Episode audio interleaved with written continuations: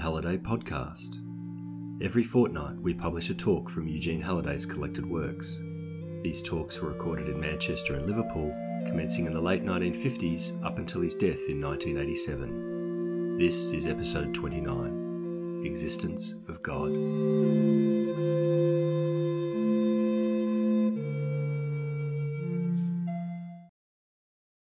We've been asked by a number of people if we could talk about a possible proof of the existence of God. Because at this moment in history, church leaders seem to be very doubtful about it.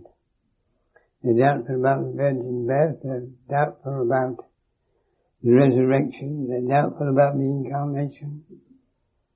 And God is such an abstraction that nobody really attempts to prove his existence. So we're going to put forward something that must be seen to be a proof of anything whatever that a human being wishes to prove. The word prove and probe have the same root.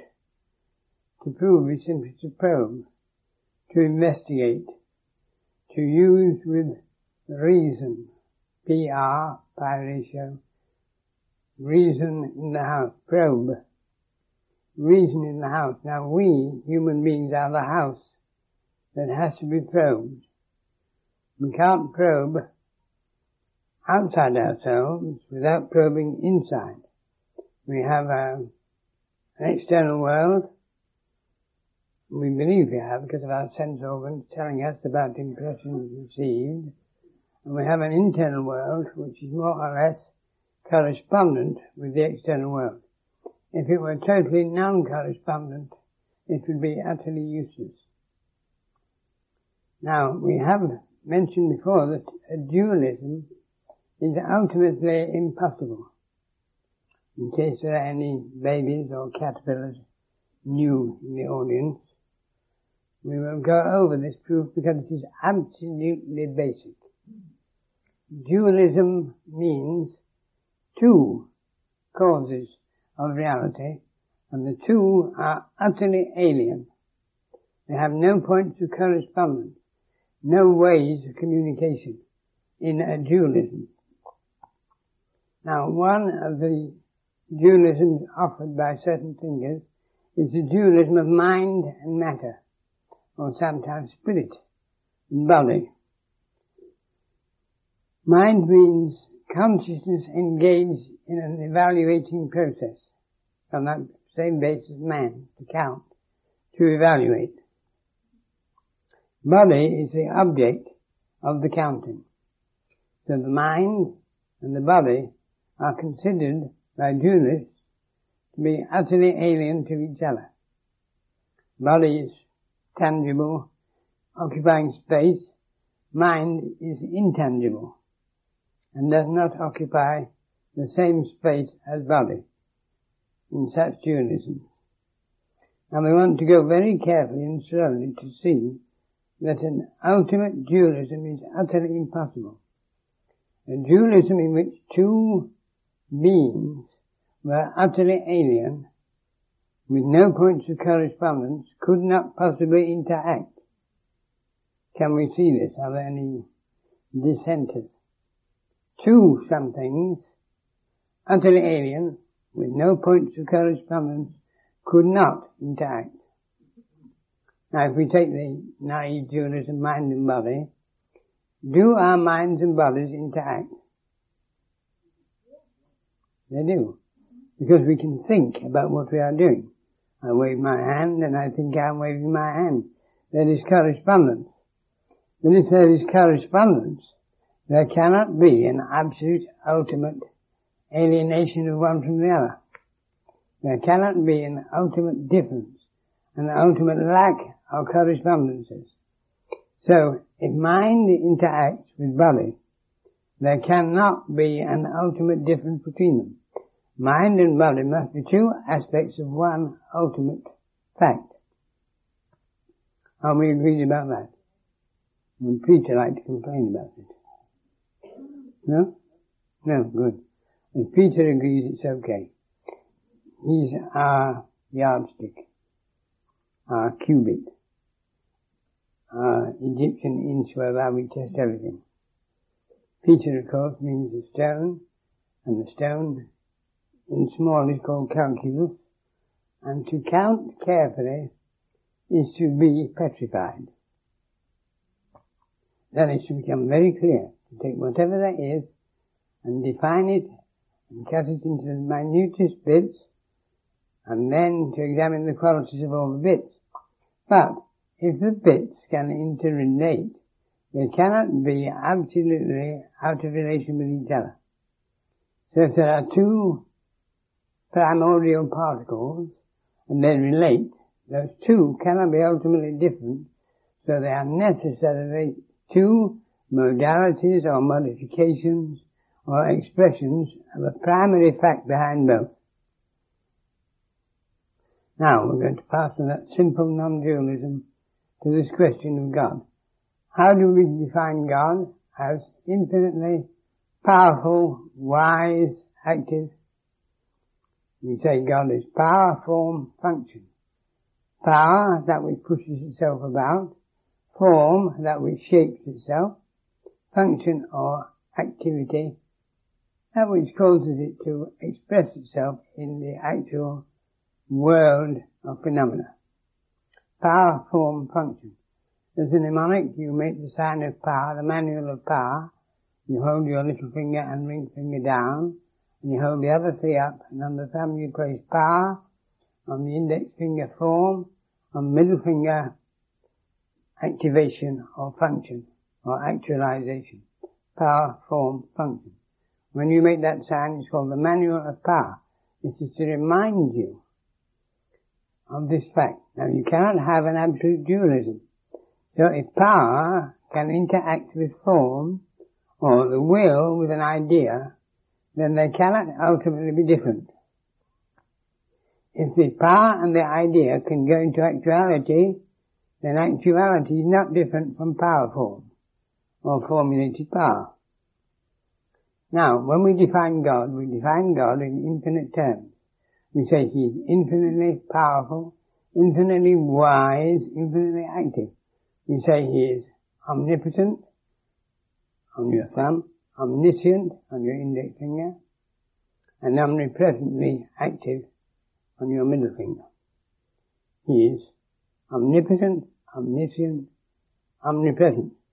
Now, if he were not those three, he would not be worth calling God. If we had a little God with no power, but knew things and could do nothing about it, we'd say, that is not a God worthy of our respect. If we had a God that was actual, activating, and had no intelligence, and no will, we'd say that's not a fit God. If we had form, with no power, and naturalization, we would say that is not a worthwhile God. So when human beings are talking about a God worthy of the respect of human beings, that God must have whatever the human being has, but raised to infinity. Now what has man got? He has a certain amount of power, which he expresses in self-mobility, a certain amount of intelligence, which he expresses in rational arguments, in formal explanations of things, and he has a certain amount of actualization. He can do things. So man has, in finite degree, power, form, function, or will, idea, activation. Now, does man originate himself, or does he appear in a world already operative as power, as form, as function. Do we come into a world that is already actual or not? We, we know we do. Let's be very careful. We cannot have a dualism. Now, our power, our will interacts with other wills of human beings, of animals, of plants, and so on. We all agree with that, don't we? Our power, our will, can interact with other wills. And a dualism is disallowed. Impossible. So if we define God as the will power which is infinite, which we call omnipotent, then we have to say that because the will can interact, the will of man and the will of that which we call God must be able to interact. And if man has a formulative capacity that we call reason or logos, then that reason must be correspondent in essence and not different from and not alienated from the same formative power in the infinite. And if man is able to actualize himself in any way whatever, then his actualization possibility must interrelate with the actualization possibility of that power which produced the universe. So in these three, we must say that we have correspondence with that which we worship as God. The word worship means worth, shape. And the human being is so constituted that he has designed for himself the concept of a God. So that many skeptics say, well, God is just the idea that a man has of an omnipotent superior being, a superman with super intelligence and super activation power. Well, let's examine this one. Everything that man has is derivative. Every man or woman born, born of woman is derivative. He derives from the ovum of the mother, the sperm of the father, and the environment of the body, the recipient body of the mother. Everything he does, everything he thinks, everything he wills is derivative. Now, let's hold this. Dualism is impossible and our derivative nature means that we are part of that infinite power, infinite form, infinite activation. We cannot be other than derivative. Dualism is impossible, and therefore that from which we are derivative and ourselves cannot ultimately be different. Now let's have a little light on the dark subject. Let the light that you see on the screen stand for consciousness. Light has always been in every major religion, every major philosophy, a symbol of consciousness. The power whereby we can see what is, see form, see form function, see evidences everywhere that there is power formally functioning. And that whereby we know this is called consciousness. The light represents consciousness. Would you like to have the phonetics of light to show that it is so? Alright, we'll put it down. L. Our L means to labor, to work. In the Hebrew it's lamad means an ox goad, a provocation to activity. I means the individuation. I, the individuation. The yod, the jot that Jesus talks about, that shall not pass away till all is fulfilled. The individuation fact. Each one of us is an individual. Each one of us is unique. Even twins, even so-called identical twins, differ in characteristics. They come out of the same egg. They are nurtured in the same womb. They come out and they are manifestly different individuals. One is born before the other and is characterized by that fact for the rest of its life. One was above and the other below. One was on the left, the other on the right in that womb. Everything about it is uniquely characterized. And the letter I signifies precisely that. Originally that I, a line, was a little dot. And because of impurities in the paper, or the papyrus on which he recorded this, it was decided that wherever we had a dot, it might be a little dropping of a fly, or it might be an impurity in the paper, we'd better put a line under it to show that it was a dot. And that is why we said, and some Greek scholars have said, the Greeks are very intelligent, they don't dot their eyes, they put their eye without the dot. Now they've got it upside down. The dot is the eye, and this straight line is the indicator of the dot. To show that is it dot on a piece of paper, and not an impurity in the paper. Now, the hard letter G, gamma, the gimel of the eagle, that hard letter G means compaction. It means condensation. It means power driving into its center to make itself solid. So when I've written the word lig, I've written the word which you all recognize as a basic of the word ligature and religion, binding. I stimulate an individual to condense, lig. Now, if I say the hard G represents originally before lazy people existed, a letter that had to be pronounced. So in the old days they would say lig for that. In English when we see followed by H and T, we drop it. Why? Because it's a difficult letter to pronounce. You have to block your mouth at the back with the raised up tongue in a g. Isn't it difficult to say g? Wouldn't it be more economic if we said, well, don't bother to say it? Just write it. You know, is another word for lie, isn't it? In certain say he's a terrible. Yeah, you know that one? Nobody knows that ligger means liar? And it's an old English base. What's the word in German for lying? Into the German now. Abel?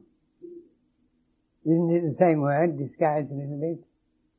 Lüge. A liar is anybody who ties up or binds an individual into a compact state. Later we'll see that that is the only sin.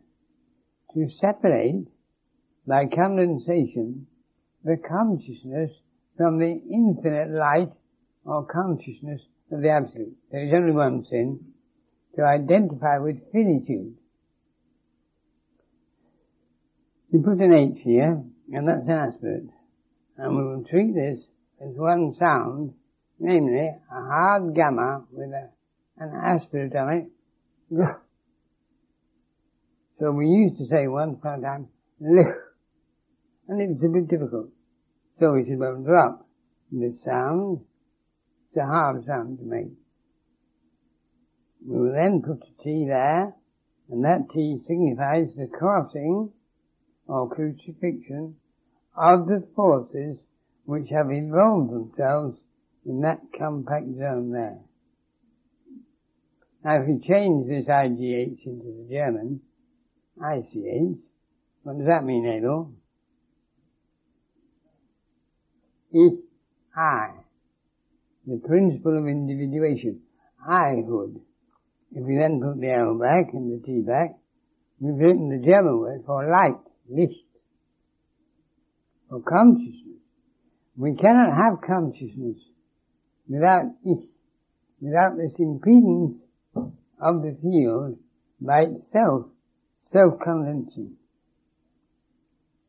There is a word that means I in modern German, and there is a word that means I in old English Germanic root. That is light. That is consciousness. Now, we know that our bodies are derivatives, don't we? From mothers and fathers. And we know that they are all derivatives backwards from their mothers and fathers and so on. And they were derivative from the primordial powers that condense hard as the earth that the forces of infinite power form function condense to make the star system, the planetary system, the earth on which we live. We are derivative. So where do we derive? The answer is we derive from the infinite power which produced the stars, which produced the planetary system, which produced the planet, one of which is the earth on which we live. We are derivative at every level on prior power form function. Now the infinite power form function is the one we call God, and we call it God because God is good, good is God. In the German, God is gut, and God, good is God. See, that's the same expression. And we are derivative. In our power, that is our will. In our form, that is our intellect. In our function, that is our actualization capacity. And we cannot be dualistic, so we have to say that ourselves and our derivatives and our sources are all ultimately non-dualistic. We are functions or modalities of that supreme infinite power that we call God. That's why one of the apostles said, I am persuaded that nothing can separate us from the love of God. We cannot be separated from our source. That dualism is impossible, and because we are derivative, we are derivatives of an absolute power form function. The supreme will, that is power, a supreme all-knowingness, which in man is intellect, and self-actualization. And when we remember our derivative nature and thoroughly understand that we are derivative from that power, that intelligence, that actualization that created the system of the stars, the solar system, the planets, and our earth, and all the life forms, vegetable, animal, human, upon the earth, we cannot disbelieve in our derivative nature. We cannot disbelieve that there is that from which we derive, and we cannot help disbelieving in an ultimate dualism. Therefore, we are, each one of us, sitting on our own chair, an impression, a pressing in, an impression, an impressing of that infinite original power from which we derive. Now this is why Jesus says it is not written, ye are gods. And God is defined as a self-volitional, self-determinant, self-knowing, self-actualizing being. Any being that is actually self-knowing, self-determinant is by definition a God. And the supreme infinite from which all those little gods derive is called the God in the Gospel of John, it has wholesale. The God. Not just a God. The God. The God of God. Now we are all little gods. That is to say, we have a will, we have intelligence, we have actualization of our being. And that constitutes our divinity. Are there any non-gods? Are there any bipeds walking about who are not gods? Well, the answer is actually yes. How so? Because of this fact. When two beings meet, like that, there is a zone of contingent, that means we touch, stimulation, that the stimulus of either cannot obscure the state of the other. Supposing this one is uniquely A, and that one is uniquely B, well then where they meet, the A tends to impose on the B, and the B to impose on the A, and they tend to do what we call identifying. The A identifies with the stimulus from B, and forgets that it is A. The B identifies with the stimulus from A, and forgets that it is B. Now we are only actual gods if we remember that we are willed, self-determinant, intelligent, self-activated.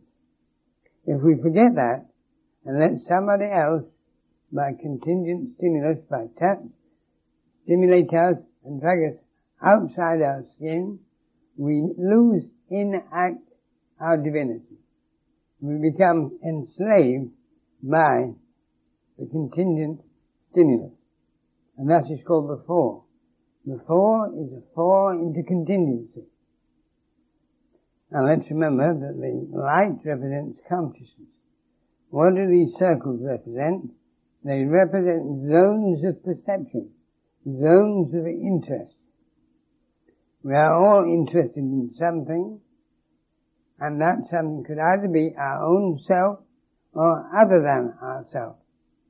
Now, if we're interested in ourself truly, then a being self-interested will turn its energies into itself like that. All its energies will go in like that.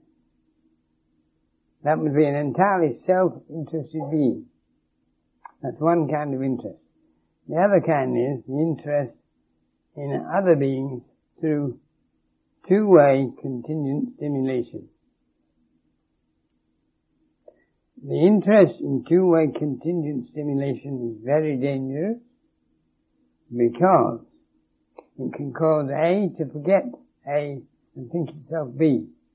You saw that when Princess Di emerged in the public eye with her hair done like this and immediately millions of women rushed to the hairdresser and came out like this. And that was identification. We call it a manifestation of stupidity. Why do they all rush off and do their hair in that way? Because unconsciously, that means not in full awareness, they all thought, if I get my hair done like that already, I could have married Prince Charles. Do you believe it? It's true. Somebody with exceptionally bad taste in the royal family can go out and have a dress designed for them by a semi-idiot put it on, appear in public, and immediately passion is created. Why? Because of the unconscious mental processes whereby, through contingent stimulus, an ordinary person suddenly thinks, my word, if I'd have thought of that first, I could have been a princess. Do you believe it? Do you feel ashamed of it when you think of the danger? You might think, all I have to do is wear this or that, and I can change my social status. I can move up from scrubber to prince. You believe it? It happens every day and billions of pounds are spent in advertising to reinforce it. So that's one terrible danger, the danger of identification with the alien.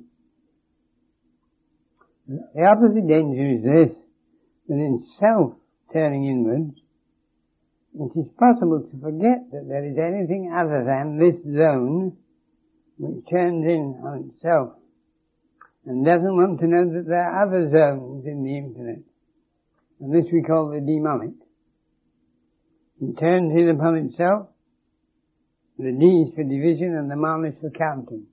It divides itself from the rest of reality and turns in upon itself and it is then demonic. It doesn't want to know about anything except itself, internal to itself, no other being, and no infinite light, no Godhead, no supreme infinite intelligence, just myself, locked in myself.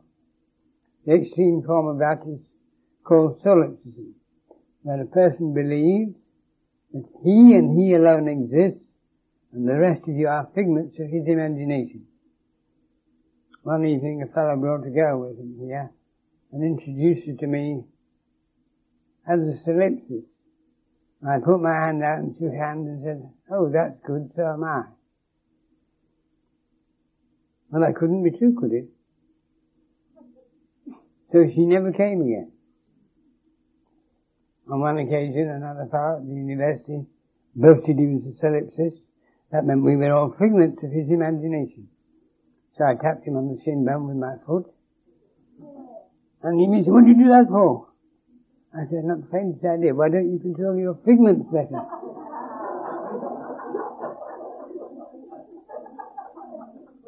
so we have two terrible dangers. The danger of identifying with the Princess Di's hairdo. Mm-hmm.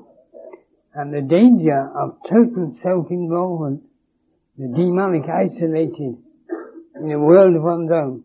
You see an approximation to this in the autistic child. You know, maybe you've seen an autistic child, have you? Totally involved, usually they're in a hospital.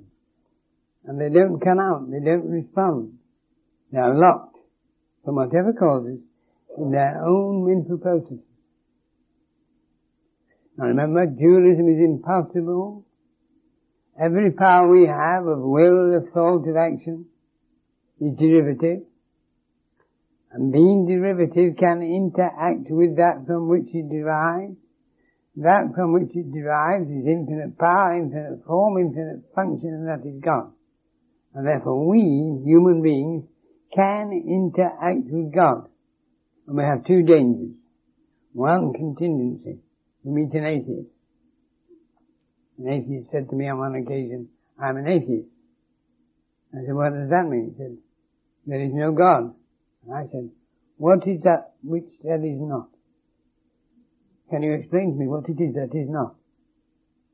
And he became a bit confused. Would you try to explain to me that which is not? There is something I don't believe in. What is it? It's God. What's God? That in which I do not believe. But in not believing in it, you've objectified it. It's become a thing. What are the qualities of this thing? Well, um, omnipotence, omniscience, omnipresence, I don't believe in it. Well, do you believe that your eye looking out millions of light years away can see a star? Oh yes, I've seen one of those. Then your awareness field must at least be as big as that sphere which includes the stars that you can see. And can you see beyond that star into the darkness?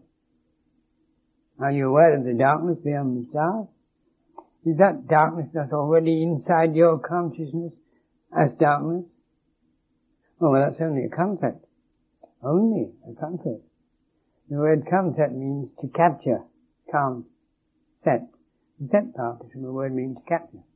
That which you capture together is a concept. Well, do you not capture darkness? Have you not been unconscious? Have you ever had a general anesthetic or a thump on the head? It's made you forget who you are for a moment? Do you not go to bed at night and go to sleep? And sometimes when you're asleep, you do not dream. You're in a dreamless sleep. But when you wake up in the morning, do you not know that you had a good night or a bad night? Everybody knows that they had a good night or a bad night. Now that means that whatever it is that's awake during the daytime, when he goes to sleep, he's still mysteriously there. It only a certain change in its function, third form, its function, the way its power behaves, and it becomes itself again. How dare we go to sleep and have a terrible courage? Why aren't we afraid that tomorrow we wake up a dragon or a lizard or a butterfly? Isn't that a dreadful real danger? Every night when I go to sleep I put my head on a cushion and think, Supposing I wake up in the morning and I'm a girl. Perhaps I'd better hang on to my concept. I said to a boy yesterday, he said he had no identity. Are you a boy or a girl? To be he said, I'm a man. You don't want to be a boy. I'm a man. Okay, very good, he's a man. Had he not identified himself with the concept man at that moment, now man is an interesting word. Let's have a bit of man word. M means substance. Now there is no substance other than the light of consciousness. Substantia, that which is standing underneath all that we know, is an infinite field of powerful conscious activity. That is the meaning of the M. But when we pronounce M, we close our lips, don't we? and he started tempting. Will you try to say M with an open mouth for me? Manage to get her? Oh, what a terrible limitation. Well, if we do manage it, we say, mm, we have closed ourselves. How do we close ourselves? The answer is, we take any zone whatever of light, and we surround it with a definition and if we circumscribe it with words, we say, this is the zone of my operation. Z1. The zealous unification my intent to be a being. And I'm going to close my lips. and Go, mm, mm, mm, mm. You know when you say mm, like, that, like bees humming, you're really thinking honey to yourself. I'm my honey. Rosie, you are my posy. And you're thinking of yourself and you're yum, yum, yum. The word yum means affirmation of substance. The substance is you. It's your very own being. The substance of God is God. His very own being. What He is, is light infinite, power infinite, activity infinite. What we are is power, form, activity, relatively limited, but only by one thing, our identification. The atheists certainly prefer not to be God. Can you tell me why an atheist doesn't want to be God? He doesn't want the responsibility of having to be kind to his mother-in-law. Does he?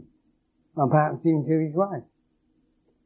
If we are God, have we not the imperative, the moral, the ethical duty to take care of our creatures which we make?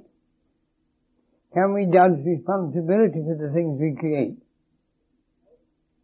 No. So, to be a God is to be responsible. Who likes it? Answer. Not capitalists. Not materialists. Not those people that hate ethical responsibility. And we are all power, form, function, a will, an intellect, and self-activation capacity. And we create things. When we create, we are under the duty of taking care of what we drink. If you doodle on a napkin in a restaurant, do you throw the doodle away? Carelessly? Have you no consideration for the doodle? You say, bah, I'm a doodle. On the foot. Down with doodle. Or do you seek it and think, oh, my doodle, rather good there. I know a man came to see me one day, and he done a doodle. I know he's a doodle. He's a very worried businessman. He went like this. I want you to interpret this for me. He said, I'm terribly sorry, I can't stop doing this. And I feel absolutely awful. So I said, how do you feel now? He said, a bit better. The doodle was an expression of his internal process. And would you believe that doodle and deodle means God? You know what a doodle is, Bagpipe. I'm drawing you a bagpipe. you care which way up it is. Here's a bag.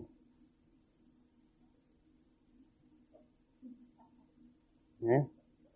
Does that do for a bag? Not bad, is it? A pipe. What does Dudelsack mean in German, Amo? Yes, and what is it a symbol of in Germanic art? In box?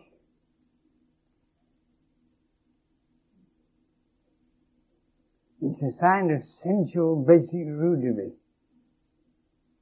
Looks a bit like it too. Now, in Egypt they said, well, we want something to stuff it. We've got the Crux Ansata, the symbol of life. Why do we put that crossbar on it? Well, if you're not careful, this pipe will vanish in the sack. You know that the appetite of women is infinite? And the capacity to satisfy it by men is finite? So we need a stopper. What?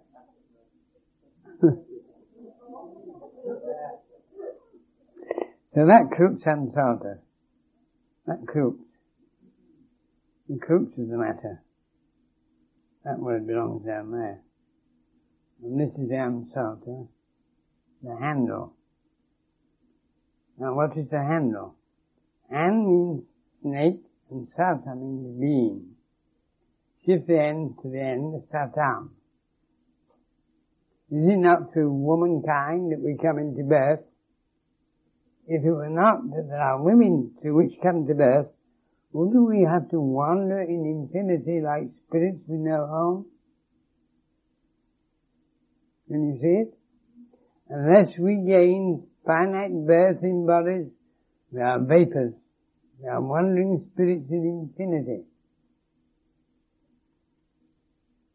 So coming to be born is very important for that process of identification which we as humans value so much. Remember the light is our consciousness. Anything we draw upon this sheet is a content. That means withholding. We hold our consciousness to a point. Here is one by Pythagoras. Primary point, one. Spelled with three letters. Whether we say one, or ein, or in, or uno, we spell one with three letters. Why? Because one is power, one is form, one is function. We cannot have a one that is not a triplicity. So, in ancient Egypt, where Pythagoras spent 22 years studying, like Moses did in the same place, and Jesus did in the same place, and Plato and all kinds of Greek thinkers went there for the holiday, like Butlin's camp, to learn deep things high de high. One begets two. That means when you look at the one, you see immediately two. Why? Because the one is finite and confined to a point, and the other one is the infinite light or consciousness beyond it. Already there's two. But we want to represent the infinite one beyond finitely, so we say, okay, one of them is the point, and the other represents the consciousness beyond the point. One begets two, and two begets three. How? Because when we have one, viewed polarized, that's two, that's the Trinity. And the two halves, the one here precipitate, and the one non-precipitate infinite beyond, have a relation. So we have three. That, that are related. And three begets four. Why four? Well, there is a one, there is a two, there is a three, and there is a four. Four has always meant consolidation in the earth. As we get two forces opposing each other, and two at right angles to those, and it makes solidity. Four has been the number of the earth, the number of solidity in Kabbalah, the fourth Sephirah is solid God. Chesed, compassion, mercy, Jupiter. Jupiter is Jupiter. Dio Pater. God the Father. The first three-dimensional God. So without say we say one, we get two, we get three, we get everything. Now, in counting, Pythagoras is saying, Please count for me this symbol. One, two, three, four, five, six, seven, eight, nine. You say no. Count this way. One plus two equals three. And this three plus the original one, of which those two are polarizations, makes four, which is a solid. And we now put them together. Here is the four, which is the earth, and resting upon it are two columns, Boaz Yakin, and a triangular roof on top with the symbol of the primordial dot. Now you can find this diagram on Gnostic gems of the second century, and it represents Solomon's temple. Why? The name of one column means strength, and the other to establish both together, stability. Primordial idea, representative of power, form, function, the duality springing out of of opposing forces, because every force that's posited opposes its origin and any subsequent force, and then the gross establishment on which all stands. Now we've got to see that earth as the centre on which we live, like that. And we've got to see the poles, like that. And we've got to see the triangle like that in which they are. And we can see immediately that this dot here represents this dot and the earth. Our earthly body is the compaction of our spirit. Compacted spirit is physical body. Just as our bodies are uniquely chemically different, so our spirit is rationally different. And that symbol is very, very simple. It's said to be a drawing of Solomon's temple. Now you remember that we have four levels of meaning, literal level, allegorical level, homiletic, and mystical. Now, as far as this drawing would be concerned, literally, it would be a structure made like that. You find a piece of rock, flatten the top, put a couple of columns on it, put a triangular pyramidal roof on it, and put the sign of the sun on the facade. And it really existed like that in ancient Greece, the basis of Greek architecture. And it really existed like that in Egypt, Babylonia, in India, in China. They built it this way. It was a physical fact. But when the priests who designed it looked at it, did they think it meant a physical fact only? Or did they think it meant an allegory? Allegory means other reading. This is the earth on which we stand.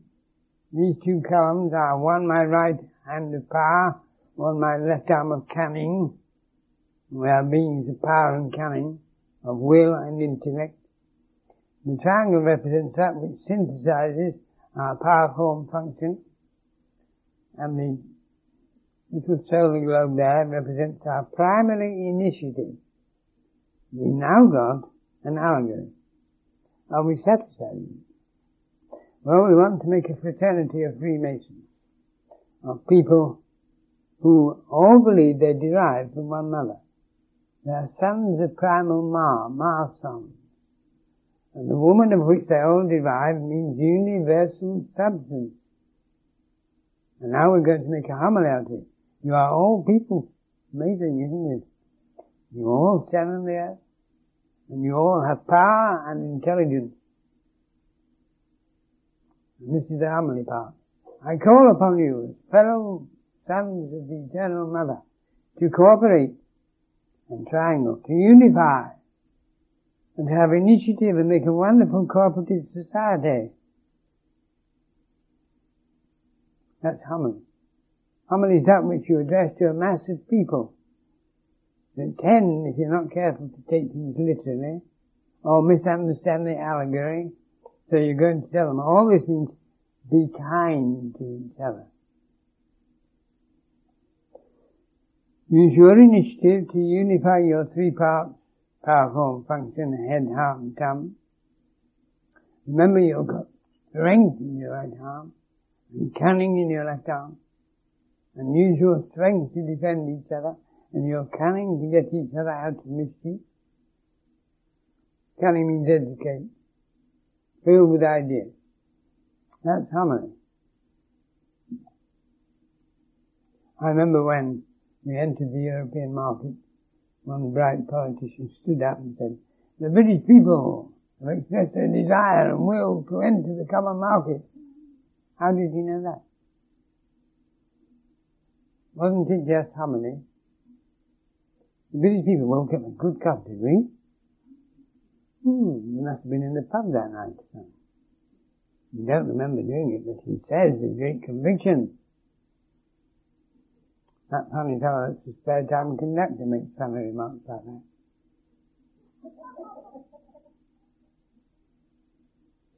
That's homily. Now the mystical meaning. Mystical meaning. Now that comes from the word meaning to keep your mouth shut. Keep a secret. Don't tell anybody. Mystical meaning is this.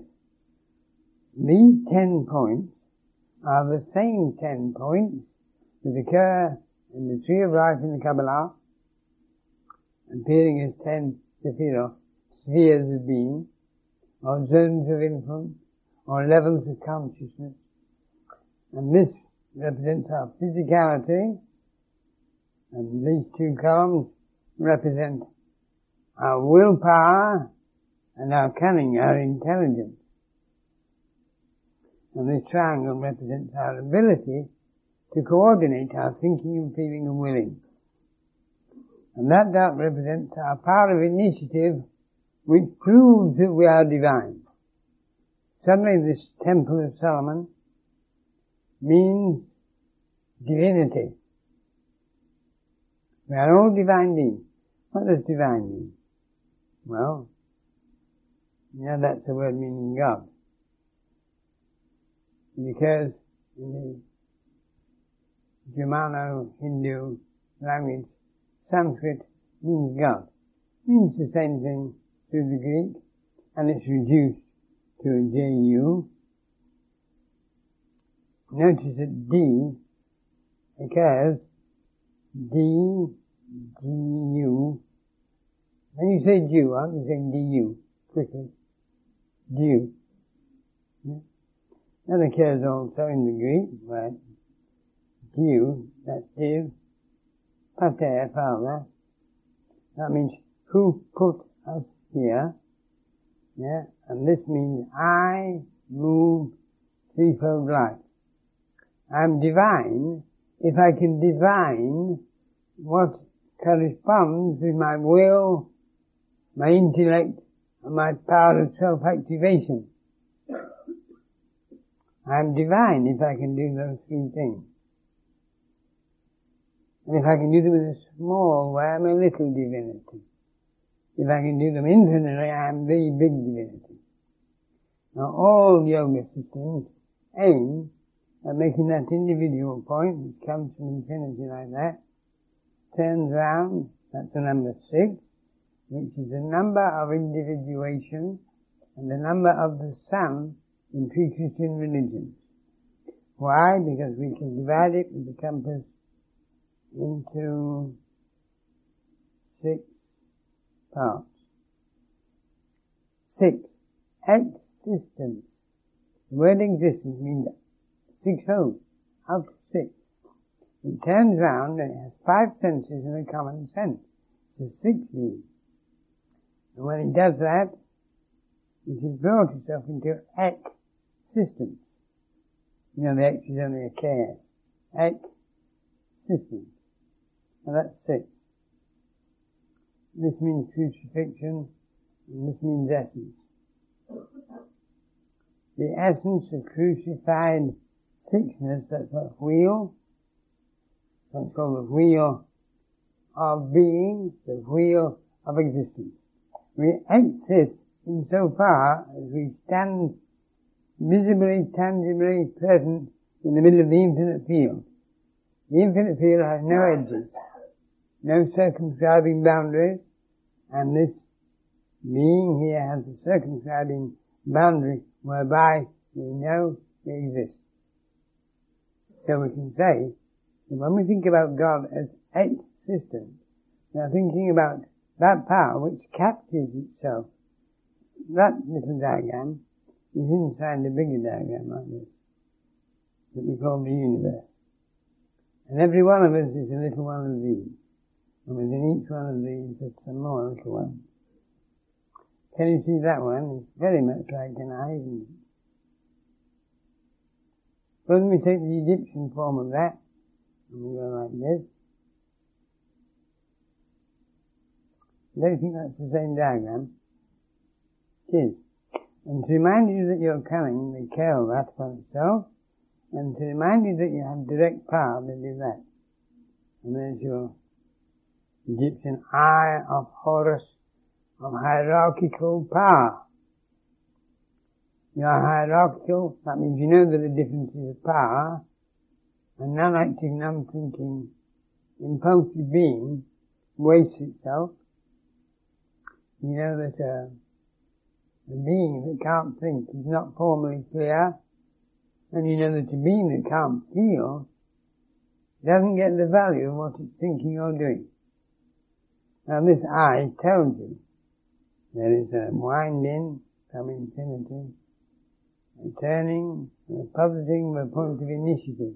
The name of that initiative is pool, which means power, driving, plus pill, which means pilot or reason. Pupil, that dark center of your eye, means powerful reasoner. Now would you believe that when your eye was evolved, it actually grew out like this, in the brain, went like this, it actually grew like that.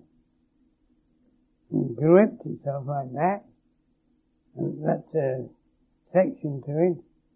There's your retina, and there's that little lens, which is grasped, it is conceived, it is captured together, a world of perceptions. Can you feel in your own eye when you look out with intent to be interested that you're really a willful being? I look at you. You have to look and look for something valuable. If I see nothing I lose interest. If I see something I want it, essentially the pupil is appetible. And the iris means rainbow, doesn't it?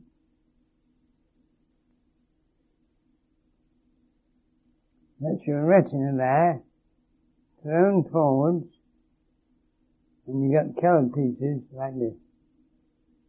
There is your pupil, enough in the circle.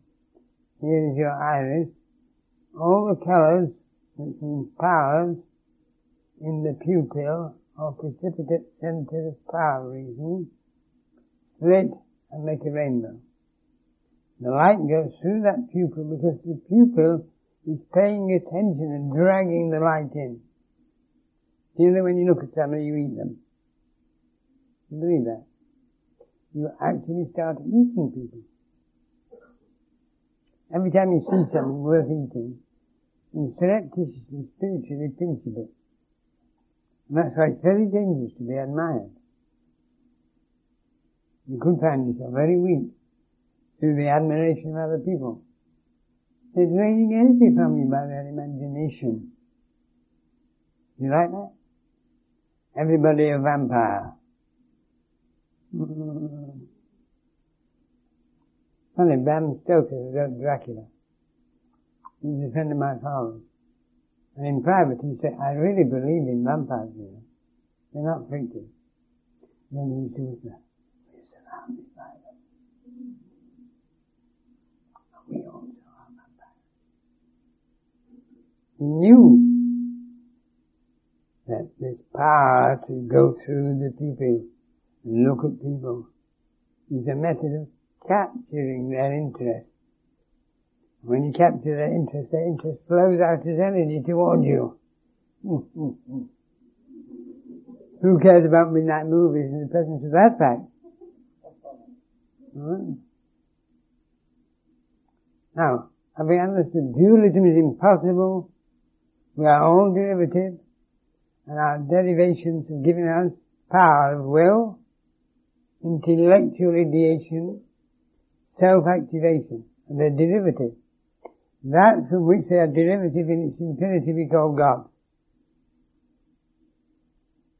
Therefore we are all children of God.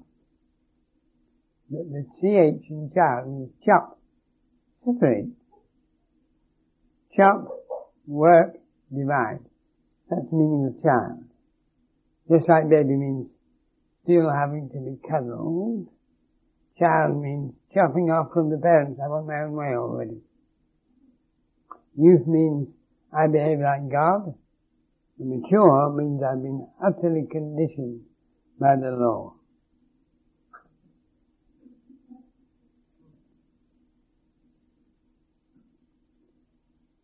Do we consider this as sufficient proof of God? Have we not probed our derivative will, intellect, self-activation sufficiently to know that we are derivatives from an infinite power, of infinite intelligence, of infinite self-activation, and that we have participated, we got it. But we'll have more of it the more we realize our derivation from this infinite power. We grow in divinity as we absorb this fact. What is doubt? Doubleness. D-O-U-B, doubt and double is the same. It means your house divided. See? House B, D division. Divide, drive the house into bits. If the sun and moon should doubt, they'd immediately go out. If you doubt your divine origin, you weaken yourself. So all atheists are weaker than true understanders of divinity. What would you like to be? A weakling or a strong being? What would you like to be? Intelligent or stupid? What would you like to be? A creature of creative initiative or one entirely dependent on external stimulus? Now if you choose the positive, you are claiming the divinity which is right in yours.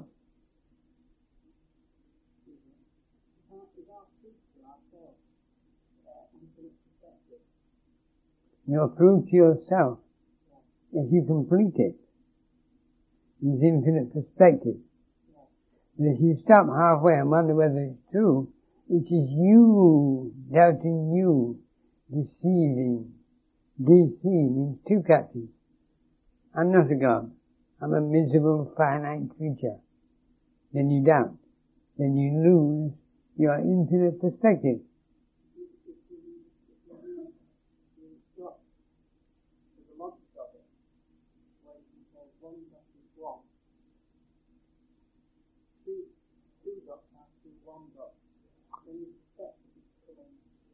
Wider. Yes. What was the question in the middle of the Sphinx? What is it that goes on four legs in the morning, on two legs in the afternoon, three legs in the evening? You remember? Wasn't that the middle of the Sphinx to be solved by Oedipus? You know, Oedipus means swollen foot or phallus, or drive, individual drive. And what is it that goes on four, two, and three? So they very cunningly said, oh, well, we'll fool the people with this one and say a baby goes on four legs when it's little. When it gets a bit bigger, it stands on two legs. And when it's an old man, it needs a stick. Well, that was the homily. The reality is the baby is a materialist. He wants to collect everything. Four is a number of tangibility. When he gets to be told, it goes on to two. Two means analysis, division. And three doesn't mean meaning uncrutches, it means synthesis. So first an external, tangible, seeking, grasping materialist like every baby. The other babies can support themselves on a stick within an hour of being born, taken out of their mothers, they have such tenacity of grip they can hang on. Look at little baby monkeys and their mothers are jumping about the trees. Who's doing the hanging on? The baby. The baby has this terrible tenacity, holding power, so thereby it doesn't get separated from that which is going to nourish it. Yes? Isn't that lovely? Four, two, three. Many people?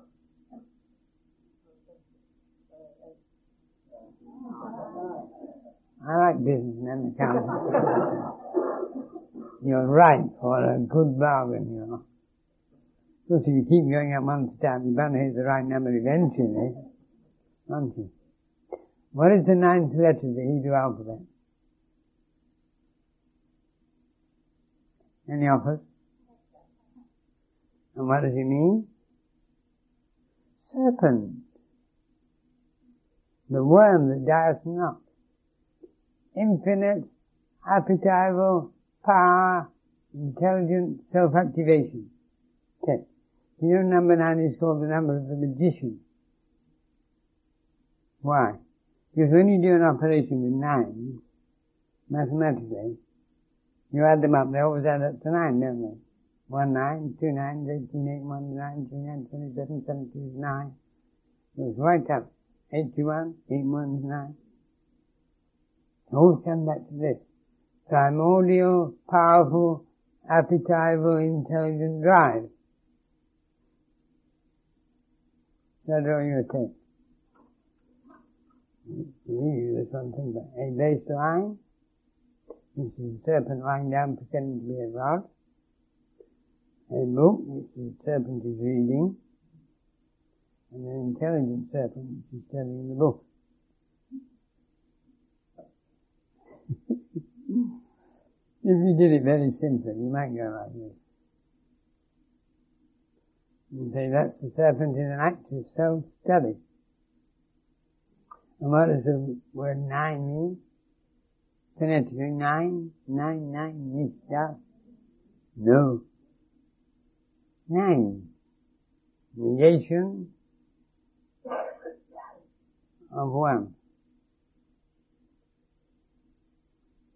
And denial of unity, nine. Why do we deny unity? We don't want to be crudely, rigidly monistic. We want to be non-dual, not rigidly monistic. All the arguments in religion are caused by somebody trying to be monistic and defining everybody else's religion as wrong.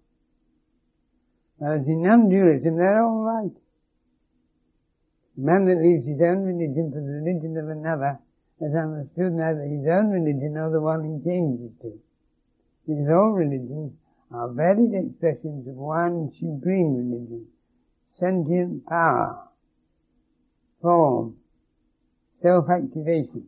That is the truth behind all religions and all philosophy. And it's represented in that little sign. Now this little drawing shows you an ibis-headed fellow with a beak. His name is Thoth in Greek, which is a form of Egyptian Tehuti, which nowadays is called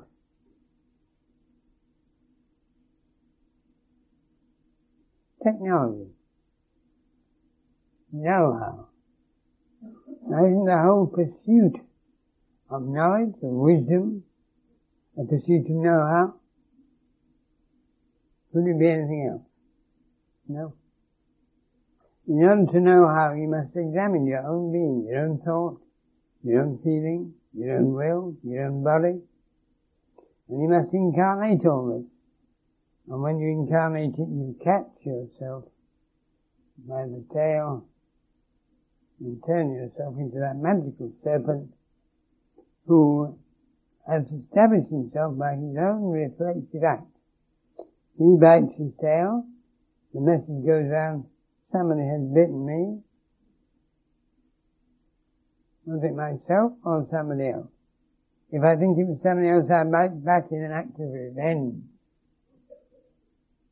If I know that I created the condition when I got bitten, I don't bite back. So the law, don't revenge yourself, but meditate on how did I get in the position where this other person could bite me? It's my own stupidity that makes it possible for another person to injure me. But am I doing that at the time they injure me? Why am I there? Yes. What am I? Where am I? When am I? Yes. Why? Who am I? And how did I get into it? Yes? Five W's in the name. Always go through. What am I? Where am I? Remember, wherever I am, I put myself there, either deliberately or unconsciously, or by accepting an invitation. When am I? Hmm? Why am I? Who am I? A volitional being? How am I? By what manner do I become myself? The answer is by self-precipitation. Nobody is responsible for anything that happens to us. We and we alone are responsible, each one of us individually, for everything that happens to us. We stop cursing the other people because we put ourselves in a position where they could operate upon us. Do we like that? Does it make us a bit nervous? Was I really so stupid? Answer. Yes. Should I remain so stupid? Well, I might get more experiences if I do. That's called the secret of the Tarot fool. He behaves like a fool, and he gets wised up. If ever he thought, I've been foolish enough, I will stop. At that moment he stopped self-education.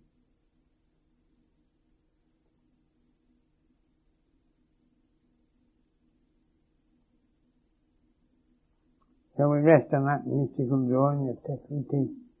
Modern technology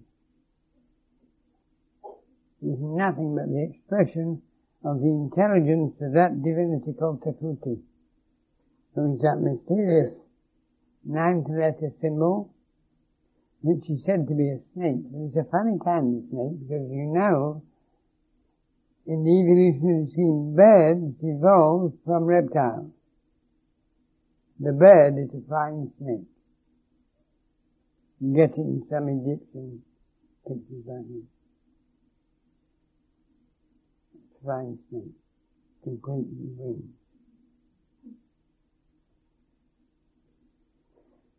Quetzalcoatl, the serpent that flies in the night. We are all that. As to the wings, it means our intellect, thing of the air. As to the rigor here, sensuality, appetite. The volitional pursuit of that which will make us happier than we were. Counting. Yes. Well, man, of course, is Ma, substance, activated. That's Ma, the principle of motherhood, plus N, which is short for nous, intelligence, and through this intelligence you control the appetite. So, somebody was not called a man in the ancient world unless he had escaped the control of his mother. If he remained under the mother's thumb, he was not called man. In the Pacific, you put an A in mama. Now, now means serpent, and that means appetite. Mana means magical power power by you are able to name or name to yourself your functions in every aspect.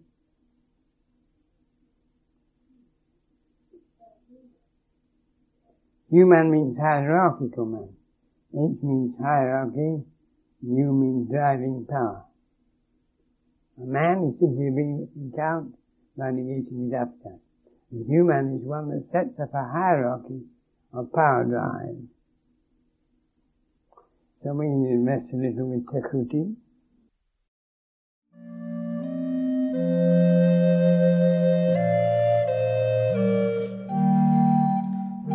Thank you for listening to the Eugene Halliday podcast.